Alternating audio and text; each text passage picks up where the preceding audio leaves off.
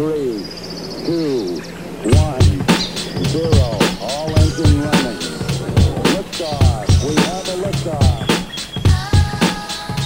新聞ポッドキャスト新聞記者ここだけの話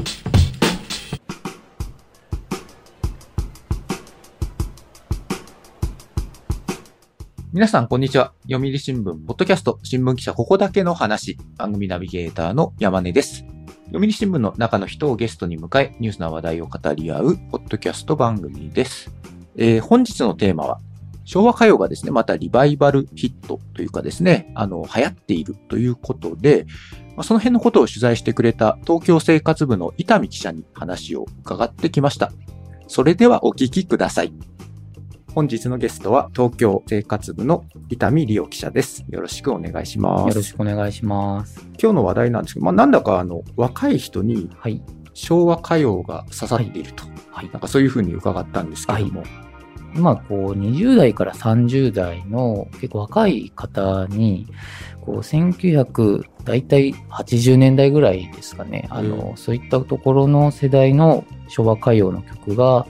結構好んで聴く方が多いっていうことで、今回ちょっと取材をしました。えっと、取材した人でやっぱ多かったのは、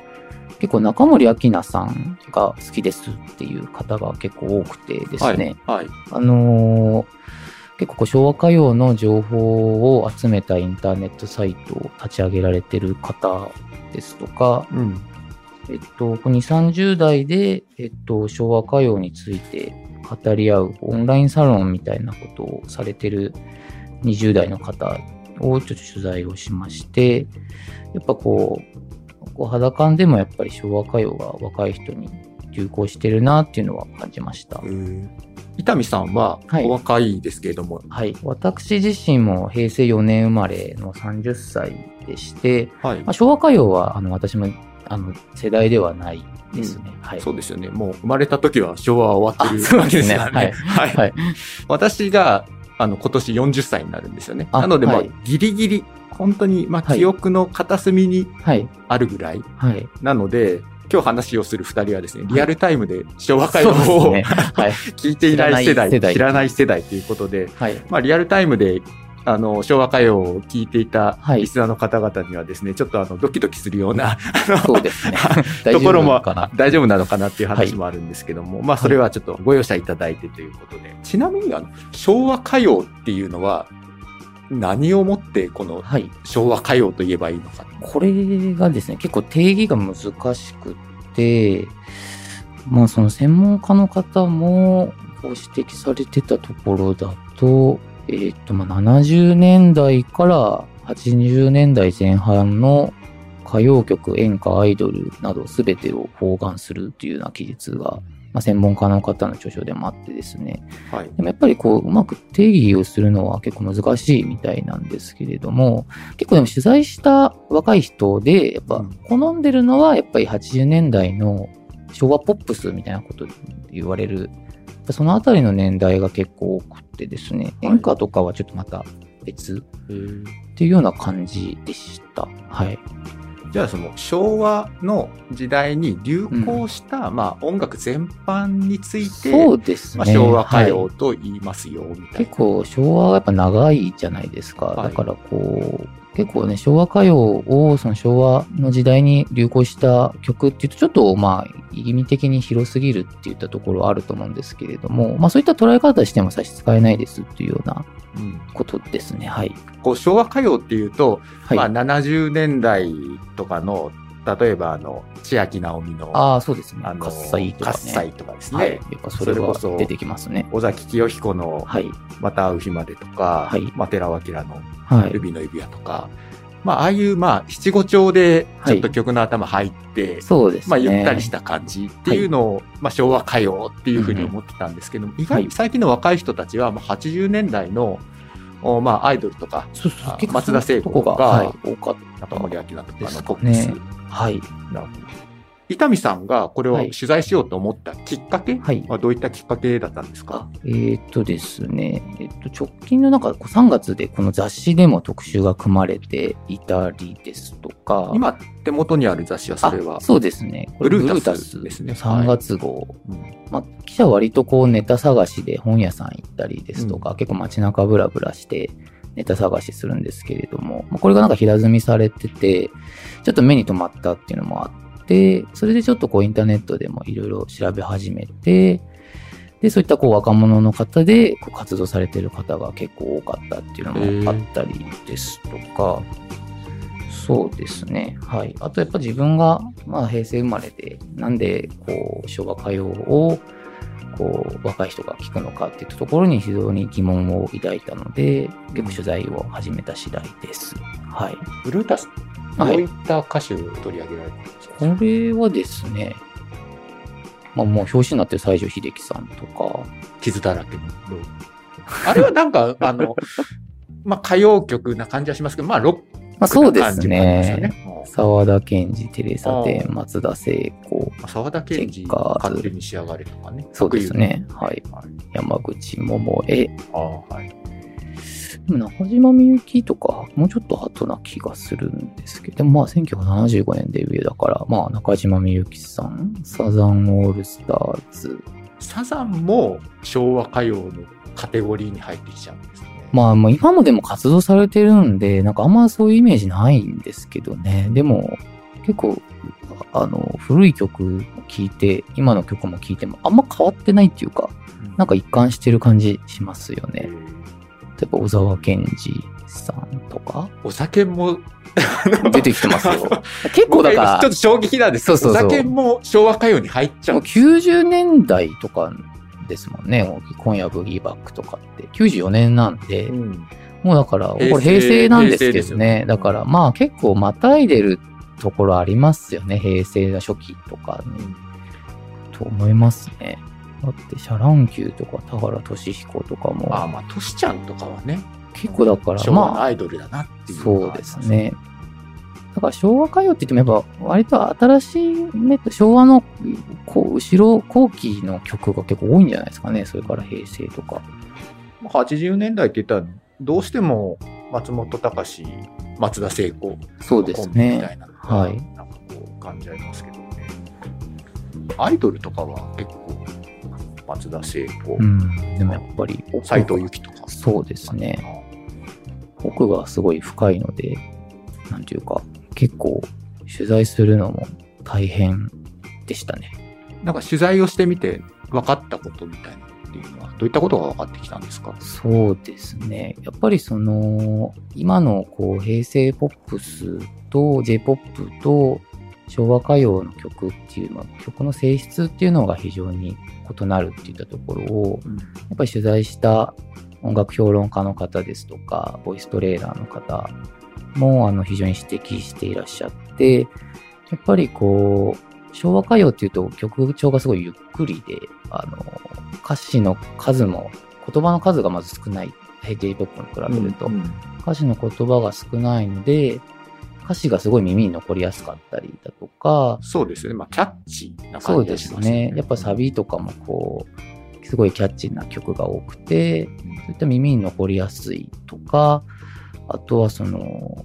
まあ、メロディー自体もすごいこう、耳に残りやすくて、情景がこう頭に浮かんでくるような曲が多いっていったところが、ねやっぱ J-POP とちょっとまた違う部分がありますよっていうお話を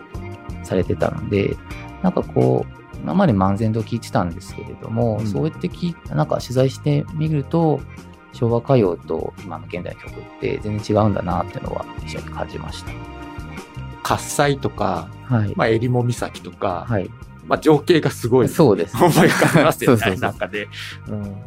若者がまあ好んで聞くっていうことなんですけども、はい。まあ、実際にどれぐらいのあの人が聞いてるみたいな、なんか数字みたいなのってあったりするんですか？数字っていうのは特には、あの、やっぱり、えっと、あの、大手の、えっと、ABEX 通信放送が、えっと、今年初めに行った調査がありまして、これで、あの、30代以上の395人に行った調査では、30代の85%がこう昭和の曲をあの好んで聴きますっていうふうに回答しているっていった、まあ、あの調査もございまして、はい。あのやっぱりこう数字としてもその若者にこう昭和の歌謡曲がヒットしてるっていう部分もあるんじゃないかなと思います。でもこの30代の、まあ、85%が、はい。まあ、好んで聞くっていうのは、はい、これは思ってたより大きな数字だなっていうそうですね。私もこの数字見てちょっとびっくりして、あの、記事の中でもちょっと引用させていただいたんですけれども、その中でもなんかこう、コミュニケーションのツールというか、昭和の歌謡曲が、あの、こう、コミュニケーション手段の一つになってるっていったところが面白くってですね、あの、東京の中新宿三丁目にある、この昭和歌謡の、まあ、あの、バーをちょっと取材に行ったんですけれども、はい。そこでもやっぱりその若い人が訪れて、その多分50年代、60年代ぐらいの、50歳代、60歳代ぐらいのうん。方と、なんかその場でこう、交流というか歌い合ったり合唱したりみたいな、なんかそういう曲が一つのこう、つなんか手段になって、その場でなんか交流が始まるみたいなこと結構あるんです、みたいな。うんうん。おっしゃってて、やっぱだから若い人が昭和の歌謡曲を知ってる、歌えるっていうことが、多分そういう年配の世代の方との、うん。こうなんかこう、あのマッチするっていうか、その交流するための一つのこう便利なツールになってるみたいなことが多分実生活でもやっぱあるんだろうなっていうのはちょっと感じました。じゃあまあその中で、あ、そんな曲も知ってんのみたいなそう感じで、ね。まあ年配はいの人が若い人。そうそうそうそう。やっぱ結構今、ゼネレーションギャップというか、世代間ギャップってあって、こう、うんなんていうのかな。結構年配の方が若い人と何喋っていいかいいかわからないみたいな、あると思うんですけど。まあ、うん、わかる。その気持ちはなんか徐々に出てきました。はい。あ、そうです。なんか40代を手前にして、なんとなくねその気持ちはわかります。だし、なここちらとしてもやっぱりそういった年配の方と何を喋ったらいいかみたいなとこ悩むと思うんですけど、その、うんやっぱ当時を知ってる曲をこうきっかけにそういう話が始まったりとか、そういったのがあるみたいで、そこがなんかまた面白いところかなと思いました。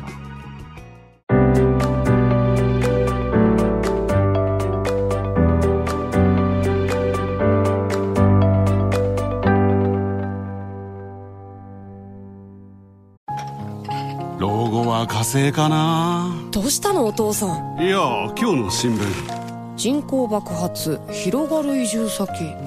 私だったらハワイかな。無難だな新聞がある話題がある。お試し読売新聞。ネットで簡単。まずは無料で。若い人たちがまあ昭和歌謡に触れやすくなったそのはい。土壌っていうんですかね、きっかけってなんかあるんですか、はい。そういうのって。あ、そうですね。やっぱ、あの、取材した音楽評論家の方も、あの、しきりにおっしゃってたのは、やっぱり、あの、サブスクリプション、あの、定額制で、あの、月々いくら払えば、音楽が聴けますよ。でも今もう本当一般的になったと思うんですけれども、やっぱサブスクが普及したことによって、やっぱ古い曲も、こう、手手軽に、もう本当にスマホ一つ手、手に持ってスマホ一つでこう触れられるっていったところが、一番あの、昭和歌謡が、あの、普及したというか、あの、人気になった背景にありますっていうふうにおっしゃっていて、やっぱり昔はやっぱりこう、レコード屋さんとか CD 屋さんに行って、こう、手に取らないと聞けなかったものが、まあ今、たやすく聞ける時代になったので、そこが一番大きいんじゃないかっていうふうに指摘されてました。まあ昭和ってなると、まあはい古いもので、もうレコードとか、そうですね。廃盤になはい。ってたりっていう、そういうのがね、結構あるでしょうから、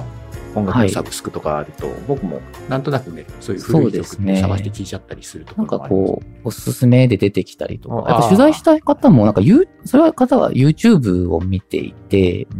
で、YouTube の中にその中森明菜さんのおすすめに、なんかその動画が出てきたらしくって、で、それをたまたま見て、なんかハマってったんですっていう30代の女性の方だったんですけど、まあおっしゃってて、やっぱそういう SNS とかサブスクとかがこう流行し、あの、まあ普及して、なんていうかこう、あの曲が、なんかあまり新曲っていうか、そこは、な線引きも曖昧になってったっていうか、うん。その、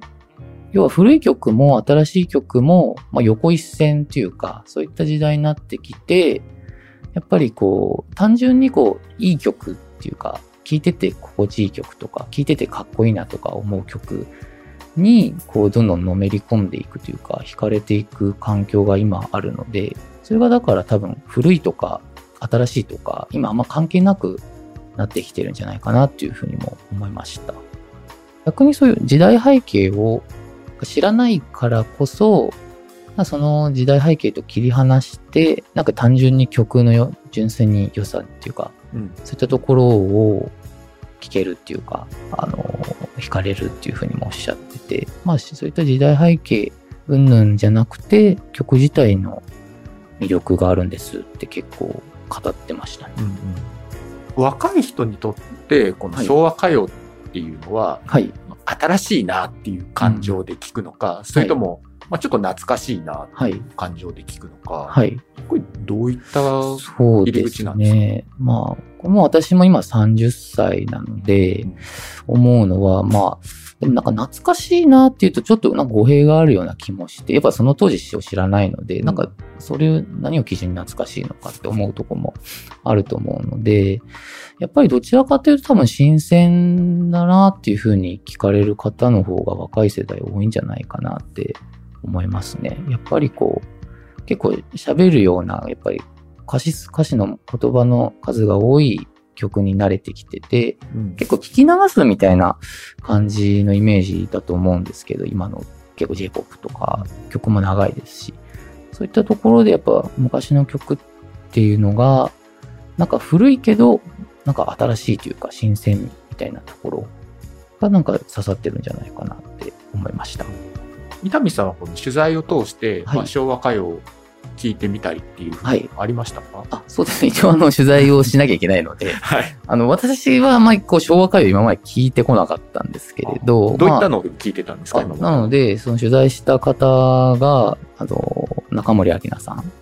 が好きというふうにおっしゃっていたので、で、たまたま私が契約しているサブスクに中森明菜さんが結構いっぱい入っていたので、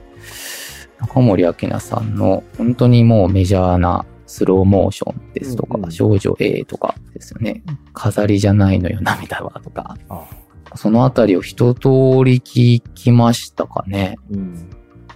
でもやっぱりなんかこう、すごい耳に残るというか、なんかこう、今の曲にはない、やっぱなんか新鮮に私は感じました。聞く中で。はい。若い人にはい。昭和歌謡が、まあ、はい。いわゆるまあ刺さった理由みたいなのははい。どういった理由があったんですか、理由そうですね。まあやっぱりなんか今こう、なんか昭和レトロとか平成レトロとか、なんかこう古いものに対して、なんかいいなーって思う感情が結構音楽だけじゃなくていろんなところであると思うんですけれど、なんかそういったのも一因の一つかなとも思いますし、うん、まあやっぱり先ほども、あの、申し上げたとやっぱりサブスクでこう、なんかこう、不意にやっぱり触れていく、古い曲にこう親しめる環境っていうのが、やっぱ若い人、特にやっぱりサブスク、こう、日常的に使ってる人って若い方多いと思うんですけれど、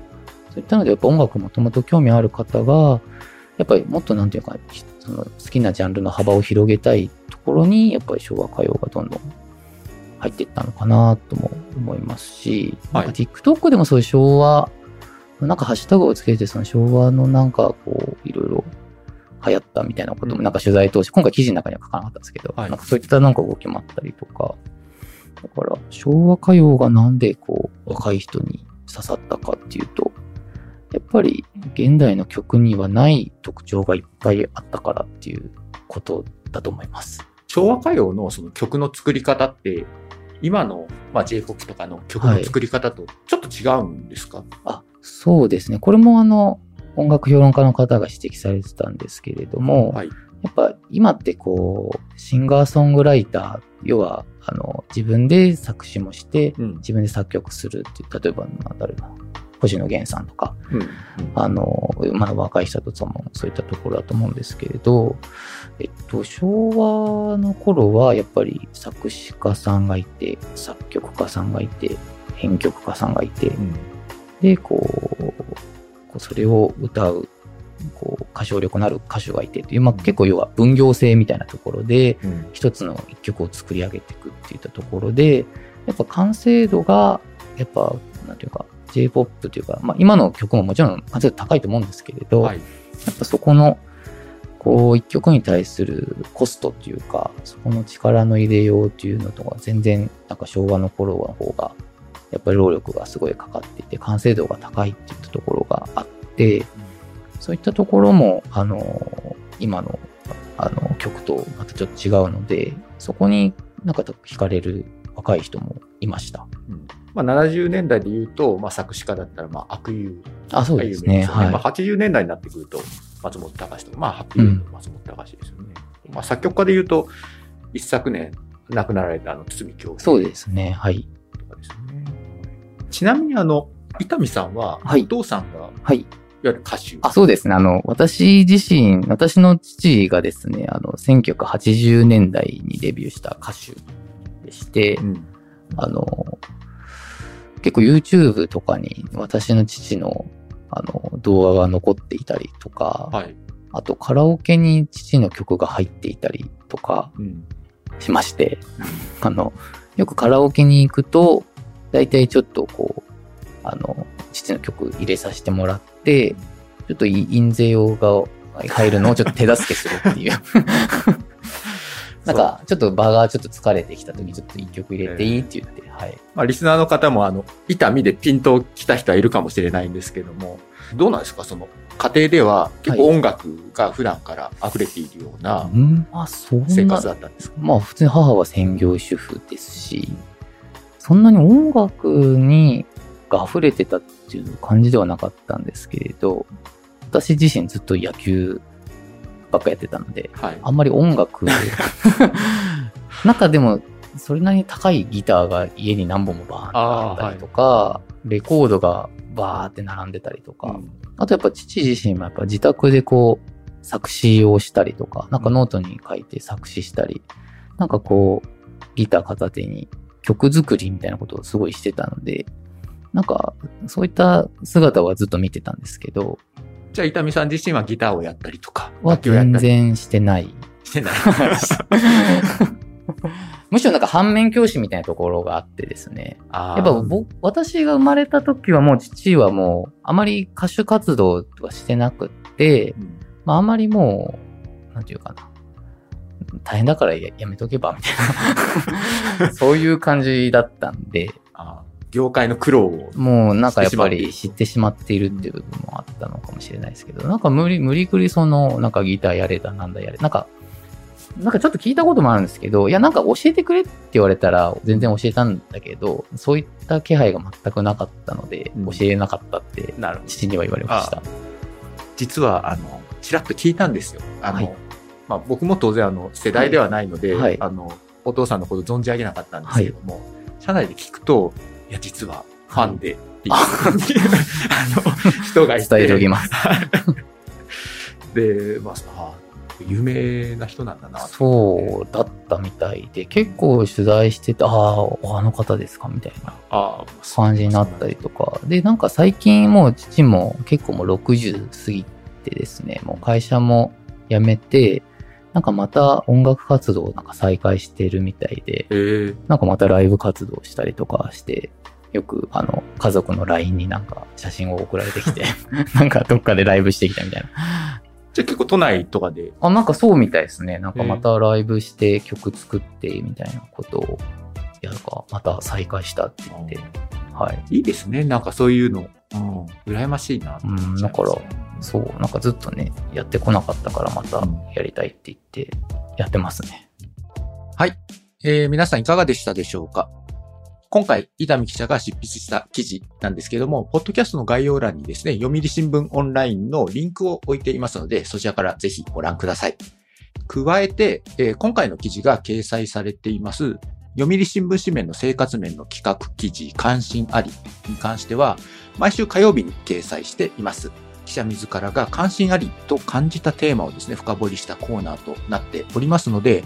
読売新聞の新聞紙面も毎週火曜日注目してみていただければと思っております。